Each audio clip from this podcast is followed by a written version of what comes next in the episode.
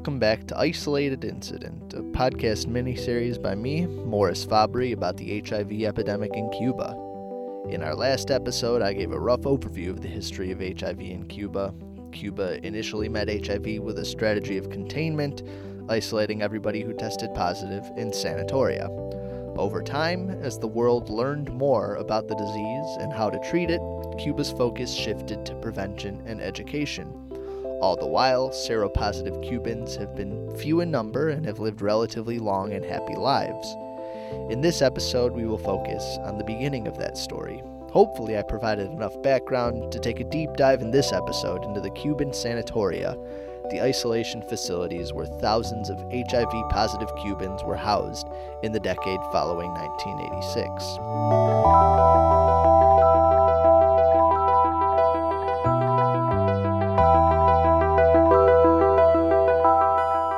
By 1992, Cuba had built a sanatorium in each of its 14 provinces. We're forced to extrapolate descriptions of the other 13 based on what we know about Los Cocos, Cuba's oldest HIV sanatorium and the only one that's still running. Los Cocos is located in Havana, Cuba's capital city. It was a model for the sanatoria that followed. It is also the image of HIV care Cuba's government chose to show the world. Most people who write about the sanatoria focus on Los Cocos. Most of the participants in Dr. Stewart's interviews live in Havana. When they refer to the sanatorium, they're referring to Los Cocos. Right off the bat, it's important to note the limitations of my research. I can only speculate about how sanatorium experiences looked like in rural areas. Cuba's revolution promoted the ideal of the virtuous agrarian life, maybe distance from the vices of the city, led sanatorium staff to be more permissive and trusting with their charges. It's also possible that outside the gaze of human rights organizations, people in the lesser known sanatoria were more cruel and judgmental. Policies don't always apply to everyone the same way. Public health rules can paint with broad brushstrokes, leaving room for adaptation by the people who enact them. Healthcare personnel can tweak procedures to fulfill patient needs in different social and geographic contexts. But just as official policy leaves room for humanity, people can also fill that vacuum with cruelty and bigotry. Before I take you on an imaginary journey to Havana, I'd like to tell you about my trip to a southern state in the U.S. in August of this year. I'll be keeping the exact state private to protect the identity of our informants. I've also changed any names that people use in their interview transcripts, and all the quotes I use will be read by voice actors. Anyway, early on in my research, Dr. Stewart insisted that I had to meet her former research assistants, whom we'll call Jose and Elena, to clear up any questions or misconceptions I had about HIV in Cuba. Again, Jose and Elena are pseudonyms as neither of them felt comfortable with me using their names on a podcast. Before I flew to meet them, I had done months of research, but it all felt sort of sterile. The books, articles, and transcripts were full of references to places I had never seen. They dealt with a reality that I had never lived. Fortunately, both Jose and Elena emigrated to the U.S. a few years ago. Both of them were born and raised in Cuba, and both had devoted years of their life to Dr. Stewart's project. Jose, in particular, was one person I had to meet. He was participant number one, the first Cuban person Dr. Stewart interviewed on record. He was an activist for LGBT rights who had also helped run an HIV prevention project. Jose also lived in a sanatorium for several years. Dr. Stewart confided to me that she hoped that in an interview on U.S. soil, Jose could be more candid about what happened behind the walls of Los Cocos.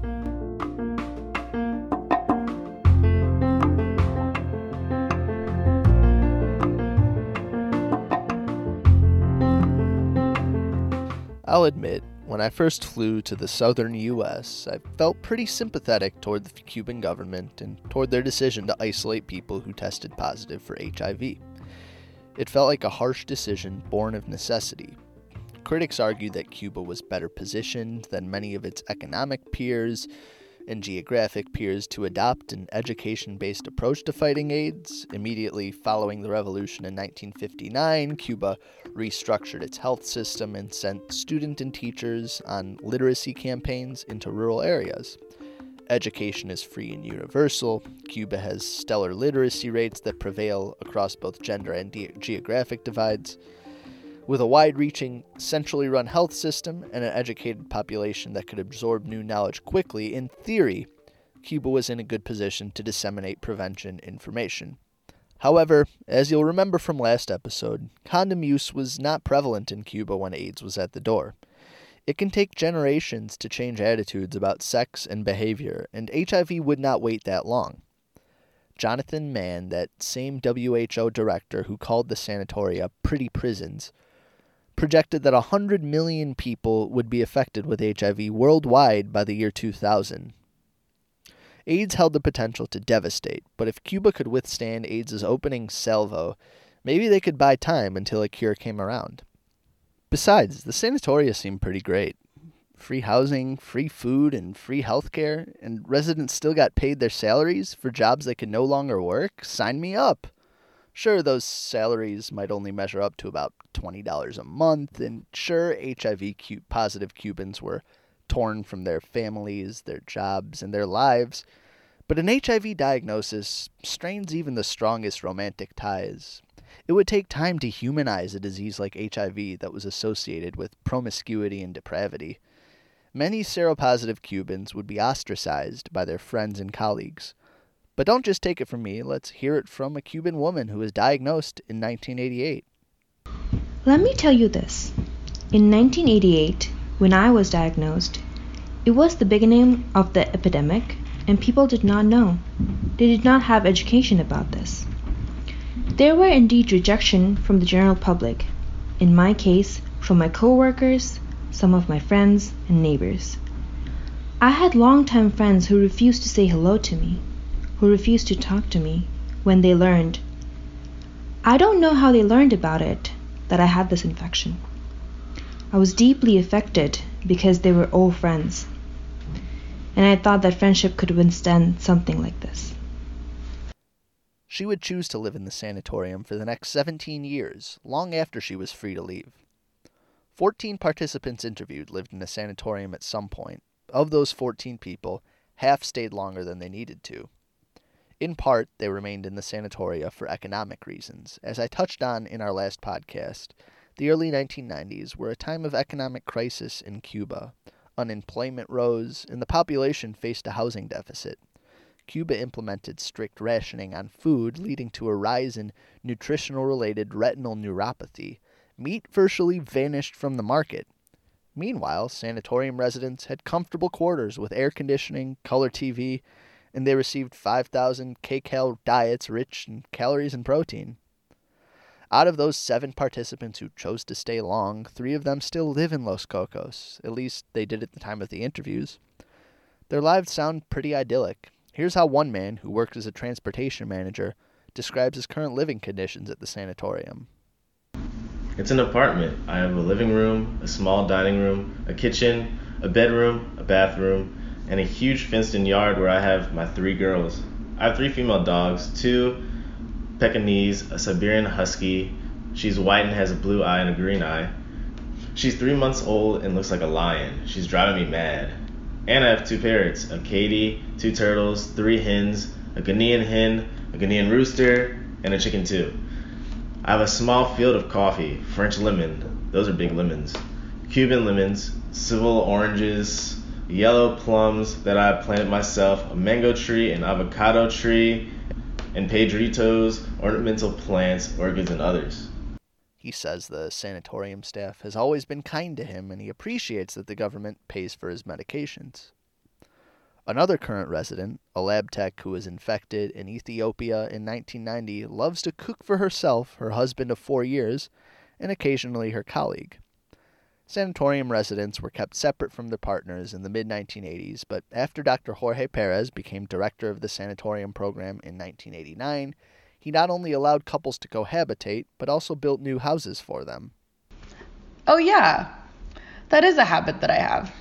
I plan in the morning what I'm going to make for dinner. I picture it in my mind when I get to the fridge. I like to vary the dishes. I'm quite exquisite. That's the way I really am. Very fussy about food. I'm always with my wiping cloth, cleaning off any little drop of blood, which one of the things I enjoy most is my kitchen. For example, when I want to cook something, I have it clear in my mind, and when I get home, I stand like this, because I take my time thinking. It's not cooking anything but what I've planned. Look, Luis is on call tonight, and I'm going to cook something delicious. He says that without me, he cannot be on call here, no. Under pressure from human rights watchdogs, Cuban media advertised these more pleasant aspects of the sanatoria. Juxtaposed with the harsh reality of everyday life, the sanatoria seemed too good to be true. People would give anything for that kind of space, food, security, and comfort. Out of desperation, some Cubans would inject themselves with HIV positive blood. These auto infectors, known as the freakies, tend to be young, rebellious, and into rock music. By the mid 90s, they numbered in the hundreds, mostly concentrated in the province of Santa Clara. Their story's been told in a couple of movies Boleto al Paraíso, Ticket to Paradise, and Azucar Amarga, Bitter Sugar, as well as in a 2015 episode of Radiolab. According to Jose, these young patients would clash with the older generation of former internationalists in the sanatorium. The first generation of people with HIV were soldiers and doctors, people who came from honored professions and felt like they didn't belong in the same place as these punk rock degenerates. Many of the freakies would later regret their decisions to self infect, but their movement does reflect just how dire circumstances were on the island in the early 1990s. The sanatoria provided a safe haven for its residents, and the refuge it offered was not just economic. Homophobia was still very prevalent in the 1980s and the 1990s in Cuba. Carrie Hamilton, in her 2007 book, Sexual Revolutions in Cuba, writes that in the 1980s, the police would sweep the streets to clear gay men away from public areas before large official events. Jose tells me that there still isn't really a public space to be gay in Cuba. However, the majority of the HIV positive population in Cuba are men who have sex with men, and this has been true for some time. For example, in 2004, they comprised 69% of the seropositive population. Among the eight male interview participants who lived in the sanatoria, only two were heterosexual. One was pretty vocal about how he did not enjoy his eight years at Los Cocos. One day I ran out of cigarettes. You couldn't trust anyone there, you, you see. Did you know Javier from the edificios? Well, Maria, one of the administrative workers, would tell people who were new that for anything they needed after 4 p.m. they should see Javier, and she introduced us to her. So I ran out of cigarettes at night and tried to find Javier to see if someone was willing to sell them. I told him that I needed to buy a packet, and he started flirting right away and asking me to go to his house where he had many packs of cigarettes. I turned around and exclaimed, Fuck off, I don't want any cigarettes. You see, it was the typical macho behavior. I was a tough guy, right? I said to myself that I, it couldn't happen to me. The women told me that I was a man, but with time, all men became faggots at the sanatorium. I took that as a drive to become stronger. I thought I couldn't tell my dad that I, was, I had become a faggot. No, no way. At the end of the interview, he says he became more tolerant of gay men over time, and now he is friendly with them. However, he still talks about gay men as though they are something other than real men, and he was actually kept from joining the ambulatory program and leaving the sanatorium for some time because he got in a fight with, quote, a homosexual who disrespected me. The man lived perpetually on guard, afraid that integrating with the men around him would compromise his identity. A macho, heterosexual man was a fish out of water in an environment that allowed for sexual diversity. This participant, who ran a polyclinic before he got infected, said he had never met a gay person until he came to the sanatorium. Meanwhile, sanatorium staff had years of experience working with gay residents. The sanatorium became one of the only places on the island where gay men could explore their sexuality openly without fear of judgment.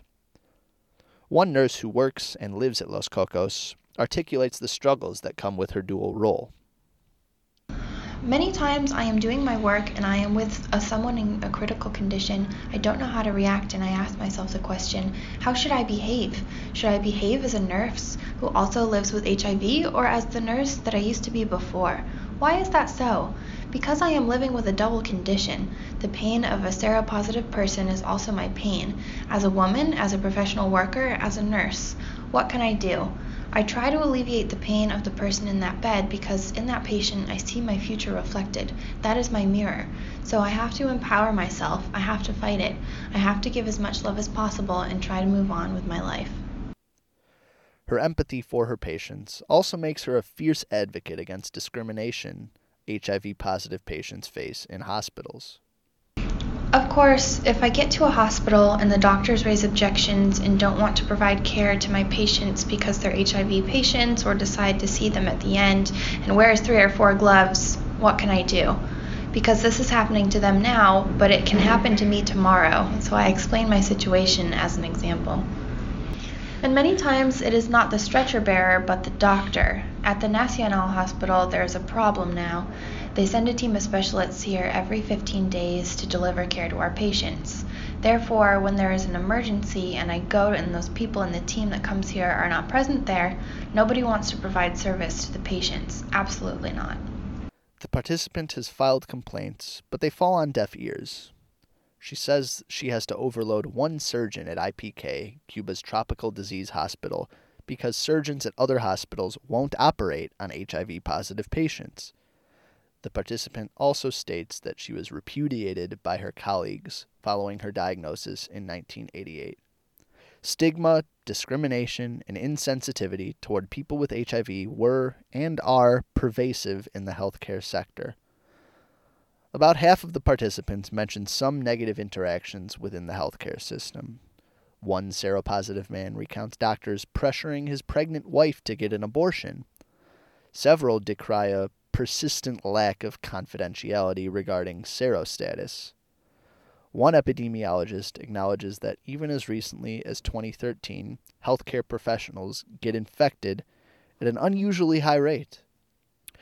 Dissemination of HIV awareness is slow and it runs into significant cultural barriers, even among professionals with a responsibility to know better. This is true now, and it was even truer in the 1980s, when the world was just beginning to understand AIDS. The widespread discrimination against gay people and against people with HIV outlines the value of the sanatoria. They put marginalized people in the same place as others who would share in their struggle.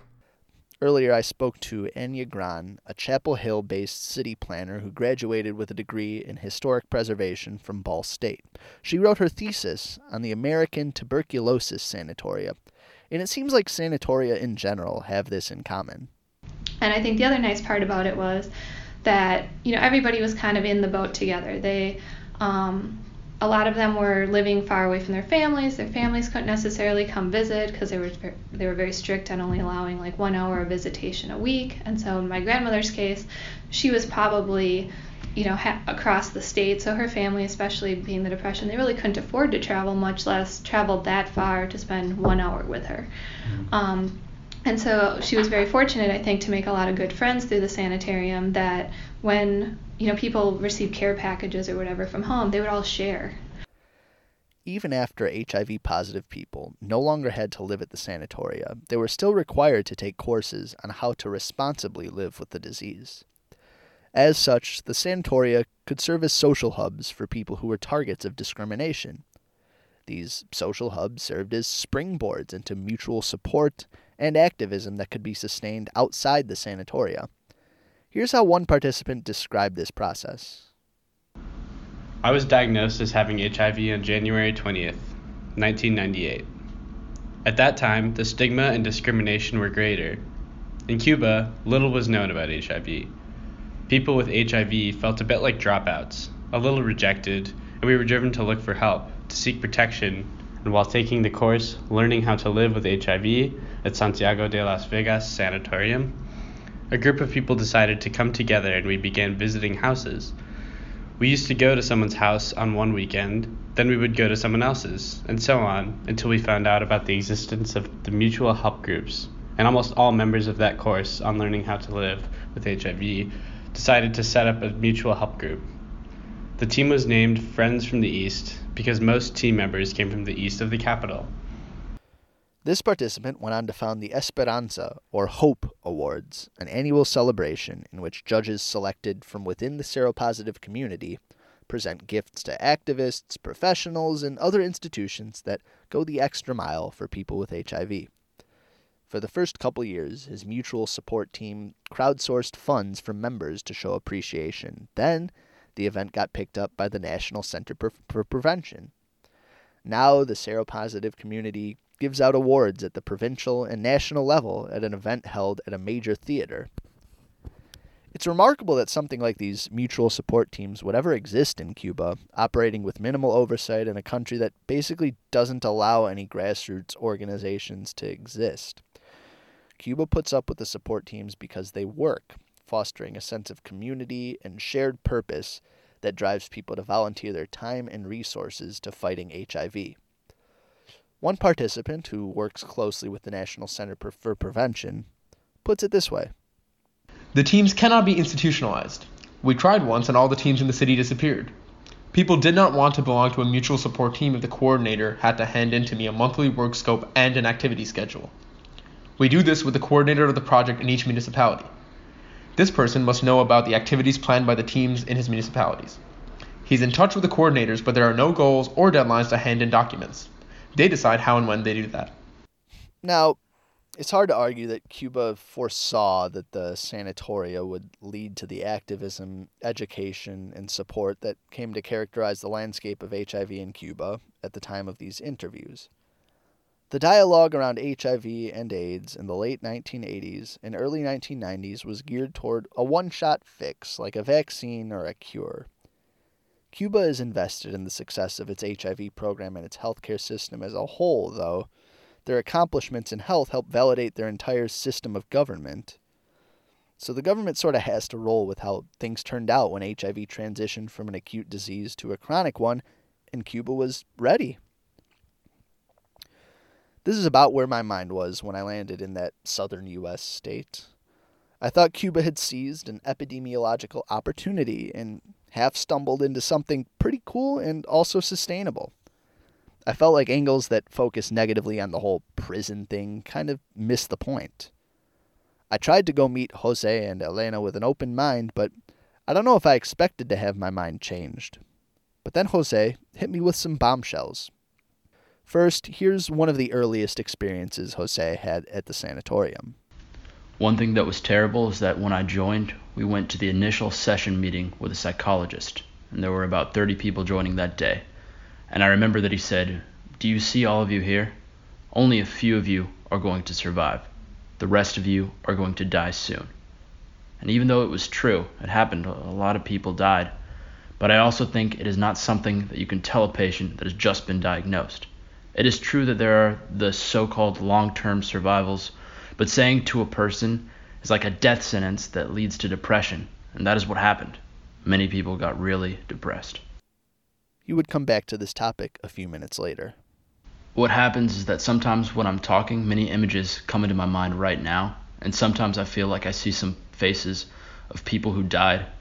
And they were fine, they were people very strong and happy, and suddenly you see they start changing very fast, losing weight, and you say, what, what happened? And then I realized that they were having a bad life. They were drinking, having sex a lot, they were doing stupid things. And why? Many people say, I'm going to die, so what does it matter? Jose isn't the only interview participant who had his own mortality thrown in his face. The reality of HIV in Cuba, right up until generic medication became available in 2001, was that the disease would inevitably kill you. Sanatorium residents may have received free food, medical, and psychological care, and all the comforts the Cuban government could afford. After the Ministry of Public Health received control of the sanatoria, they gained more freedom of movement. Some residents could go home to their families on the weekends. Musical artists were invited to perform at the sanatoria. Cuba also provided literary and educational workshops and invited religious leaders to the sanatoria. Residents were kept busy learning and working. Everything was free. It was like a combination college campus, library, summer camp sort of deal. But it would be tough to enjoy paradise if it was compulsory and when you saw your friends wasting away from the toxic effects of zidovudine or AZT, an antiretroviral drug that had only limited effectiveness until it could be supplemented with other medications that came years later. Here's what another participant, who still lives at Los Cocos, had to say about the first friend that he made at the sanatorium. He was my first friend here. We were roommates. We came here at the same time, and he used to call my mother mom too. His death was really sad for me. From that moment on, wherever a friend of mine is sick or in critical condition, I get away from them. I don't mean to discriminate against anyone. It's just that it makes me feel so awful, and that's why I don't go to the funeral because I feel so sorry for them, because I love them. That's why I do many things for my friends while they're still alive. I've seen people, some are friends, others are not, but I've seen many people deteriorate and die for many reasons because it's been their time or because they've been careless. HIV positive Cubans were forced to spend their days surrounded by reminders of their imminent death. But hey, at least they were receiving all the Cuban healthcare system had to offer. Another thing was, for example, that we became their guinea pigs to try to test new medications that were administered to us and then we didn't see again. For example, Trofen is a medication that is exported in Cuba. Another medication was made with mango skin. We were also used for a protocol to test medication made in Cuba. These medicines that were produced in Cuba were created to treat people who had weak immune systems, people who need vitamins and minerals. We were tested, we were used to test the medicines, but later they were not given to us.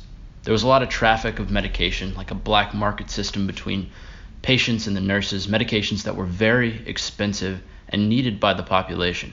People outside the sanatorium did not have access to those medications at the drugstores, and they had them at the sanatoria, so there was a black market selling those medications to the populations outside. In the first place, it was the responsibility of the patients because they were the direct beneficiaries of those medications, and they decided to sell the medications to get money from them. So, there was a rule that the patient was supposed to take the medication in front of the nurse. There was a time of the day when you were expected to go to the nurse's office to take a medication, but it was easier for the nurses once they saw you in the morning to give you your medication for the rest of the day.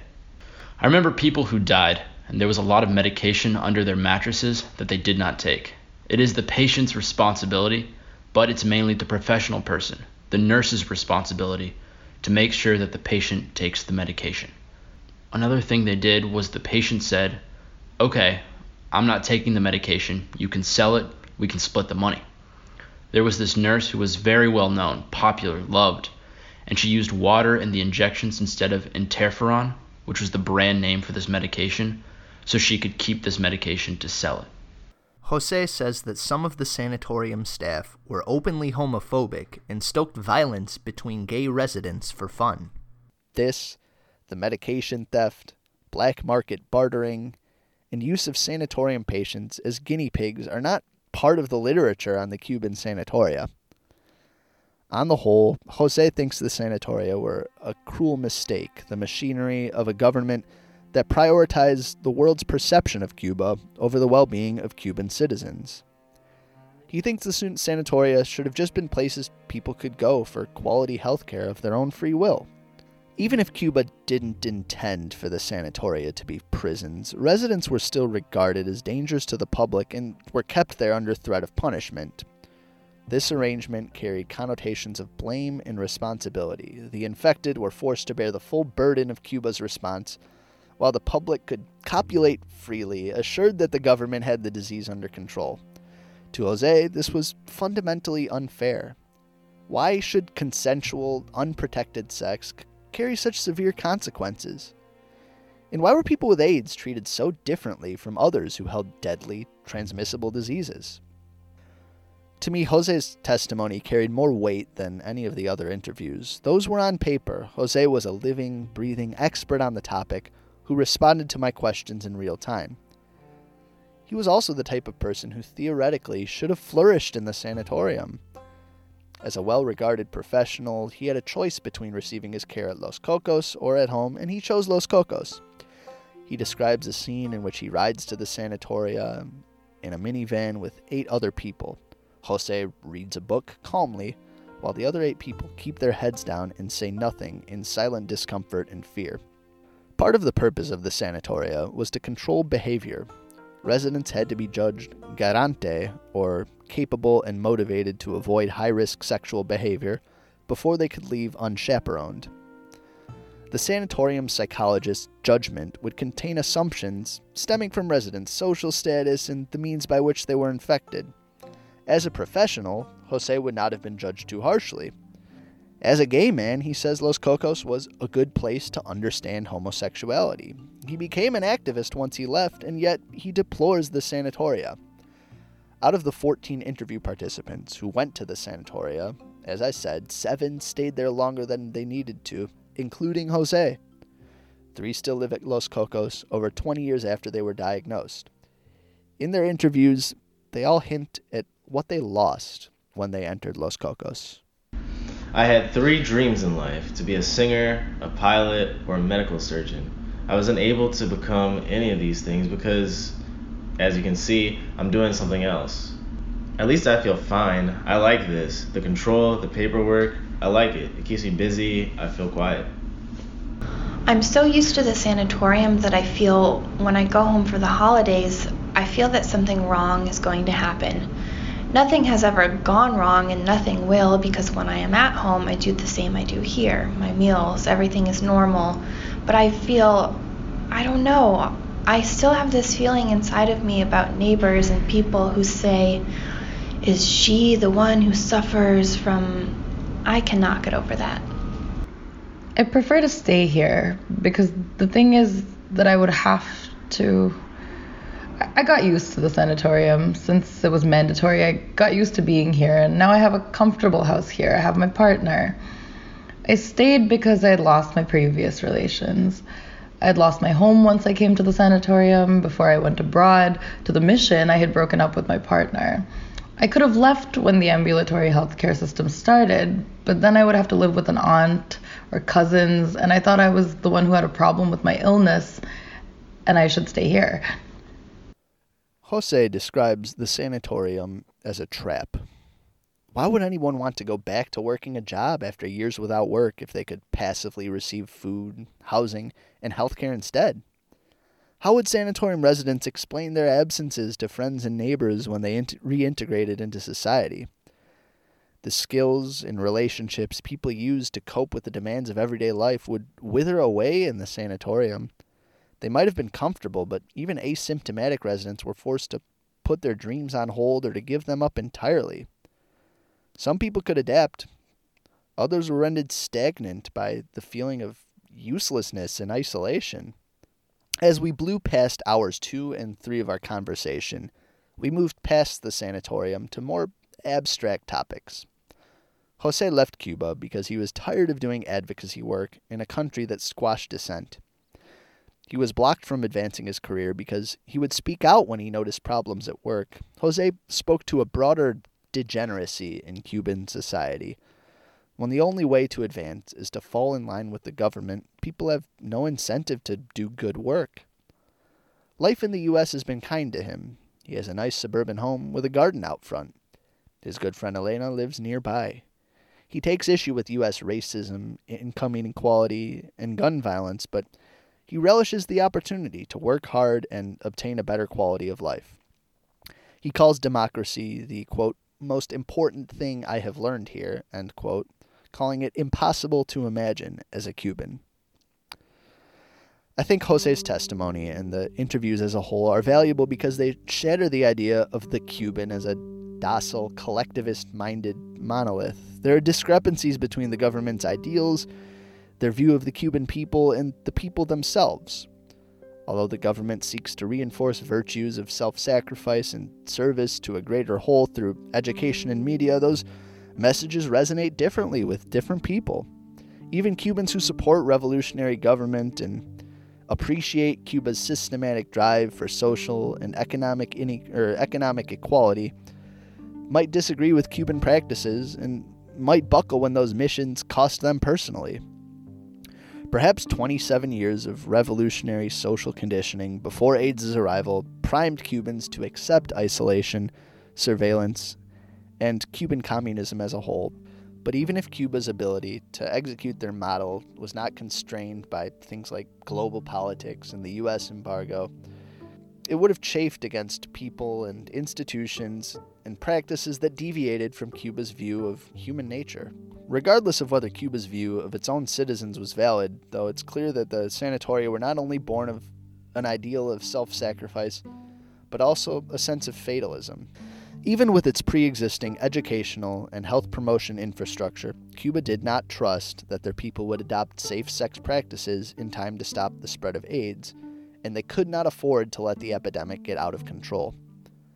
Although Cuba faced flack for their excessive caution, I don't think I can say they were wrong. Furthermore, I don't think their critics fully appreciate the alternate Cuban reality that could have been. The Cuban model had its flaws but the laissez faire, prevention based model put forth by the First World was also a moral failure. All the freedom, prosperity, checks and balances in the world would not save the lives of people whose HIV infections could have been prevented. A more westernized response with an emphasis on autonomy and education might have given people with AIDS freedom of movement, but it also left them rudderless amidst a chaotic epidemic. For people in less stable situations, there was no refuge from the reputational damage associated with AIDS. Disease responses are inevitably messy endeavors. Cuba bucked convention, and it's easy to point out the weaknesses of their paternalistic, authoritarian response. But while the interview participants give the sanatoria mixed reviews, the Cuban people in general supported the sanatoria.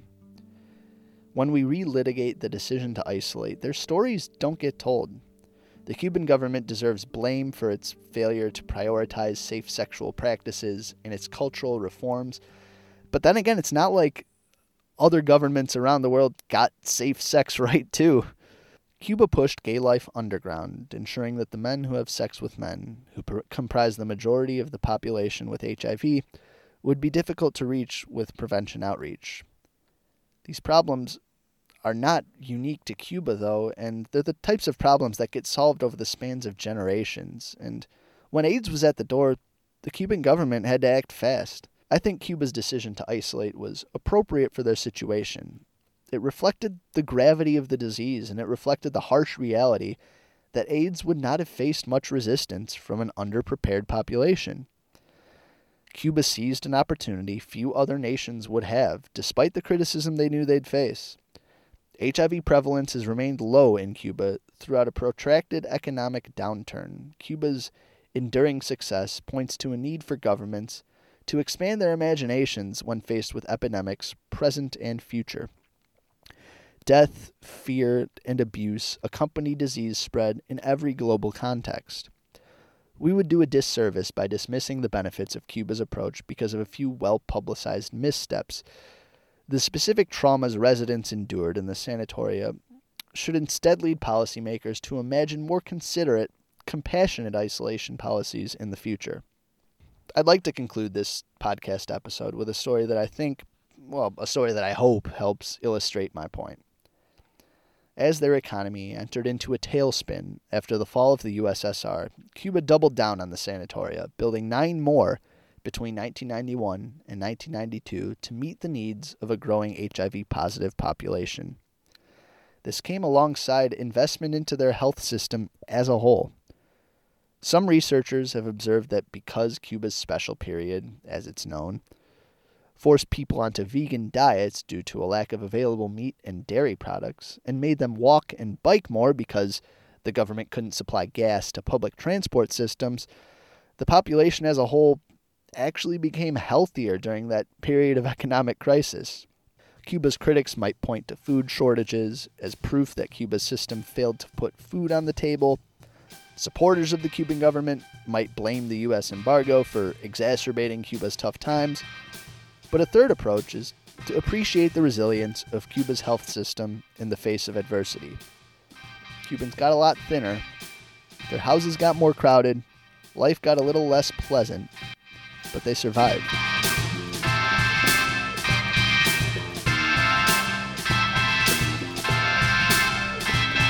That's all I have for this episode of Isolated Incident. The intro song you heard was Algorithms by Chad Crouch. The outro song you hear now is Super Sloppy Space Junk by Milkshake Daddy. Additional music on the podcast comes from Blue Dot Sessions. Thank you, as always, to Dr. Stewart for facilitating my research. Thanks to Duke University, of course, for providing me an incentive to put all of this podcast stuff together. And finally, I'd like to issue a special thanks to Jose and Elena for their hospitality, their patience, and for everything I learned from them. If you haven't already, be sure to listen to the intro episode and also the bonus episode, an interview with Dr. Stewart. On our next episode, we'll move our gaze to the present, looking at how Cuba's culture, economy, and political philosophy influence the landscape of HIV prevention. If you have any questions, comments, or concerns about the episode you just listened to, please reach out to me on Twitter at MoMoneyMoFabbri, and Fabbri is spelled F A B B R I. Thank you all for listening, and I hope you listen to the next one.